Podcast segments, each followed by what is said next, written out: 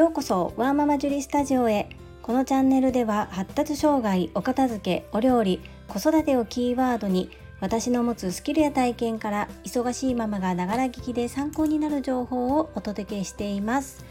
本日のテーマは途中報告がいかに大切かについてです。最後までお付き合いよろしくお願いいたします。本題に入る前にお知らせをさせてください。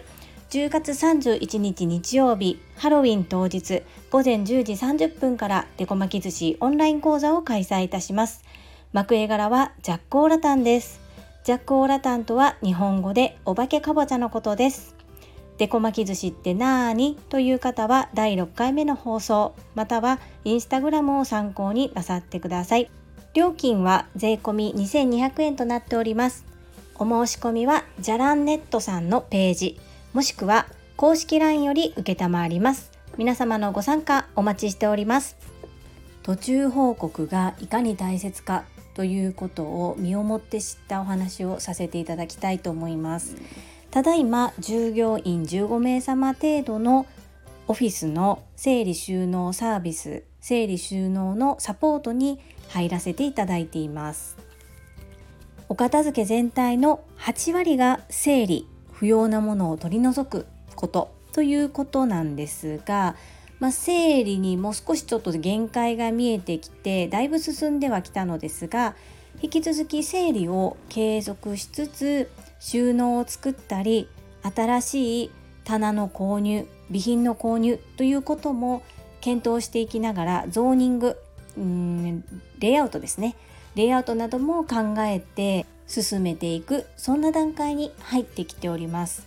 先日1時間ほどお時間をいただいて先方様にお伺いし私の今考えているレイアウトだとかご提案っていうのをさせていただきました。その際にいくつか私がまとめるということも申し上げていたのですが私からすると、まあ、いろいろなご提案ご提示をした中でどうされるかっていうお返事をまだいただけてないことそして備品を購入するのに間にちょっと業者さんが入るということで、まあ、調整にも少し時間をとっていた。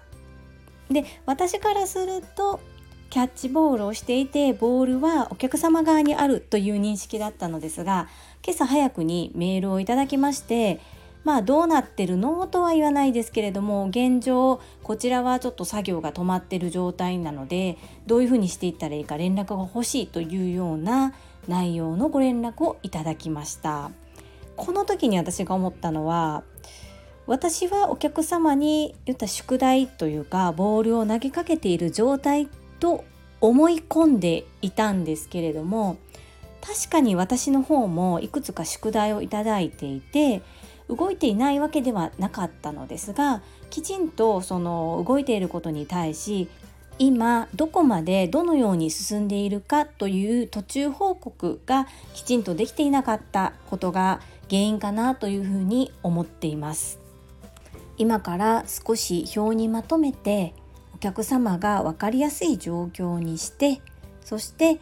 この件はどうされましたか？この件はどうなさいますか？お考えはまとまりましたか？ということでお客様のもやっとした部分を見える化してご提示してみようと思います。これと同じようなことがですねサラリーマンで働いている会社で今この春新入社員で入ってきた子であります。というのはやはり社会人経験がないということなのかその子の性格なのかわからないんですけどもまあ、会社ではほうれん草報告連絡相談っていうのがとても大切になってきます。それがなくても業務が進んでいたり周りに迷惑をかけることがなかったりきっちりと期限が守れていればそれはもう言うことはないんですけれども期限は守れない。守れないまま放置している。できないこと難しいことそういうことは相談したり聞いてくるのではなく自己流でやってしまってやって途中でわからなかったら投げ出してほったらかし。そういう期限が守れないことに対しての報告も一切ない。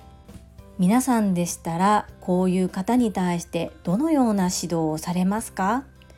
ちなみに教育に当たっている教育担当者は入社3年目の子です。なかなかしんどいですよね。これはまあ嫌われてもおばちゃん扱いされても私たち中堅が出ていかないといけないのかなと思ったりするもののまあ人間誰しも嫌われたくない気持ちっていうのもありますし今のご時世ねちょっとその相手が相手の取り方によってまあ私も私たち教える側も言葉は気をつけないといけないですけれどもパワハラみたいな感じに取られてしまうと受け取り側の感情でそれが認定されてしまうのでなかなかこうこちらが正しいと分かっていたり教えてあげたくて言うつもりでも相手にとったらそういう状況になってしまうことも考えられますのでなかなかこう思い通りにいかないなっていうのが現状です。幸いと言ってはなんですが私が教育の担当者ではないんですが担当の子のことをもうなんか見てられないんですよねかわいそうすぎて。なので一回ちょっと私横から助け舟を出してしまったんですけれども若いからとか性格だからとかではなくやっぱり社会人として仕事をする上で最低限必要なスキルっていうのは入社した時に持ち合わせてないとしても身につけるべきだと思うし最初にそういうことを定着させていくことが今後の自分にもとても役立つことだなっていうのを新入社員の態度を見ながら今日のお客様の反応を見ながら反面教師として自分もしっかり途中報告ほうれん草報告連絡相談にプラスして確認というのをしっかりやっていこうと気づかされた大切な一日となりました。皆様の参考になれば幸いです。本日も最後までお聴きくださりありがとうございました。ママの笑顔サポータージュリでした。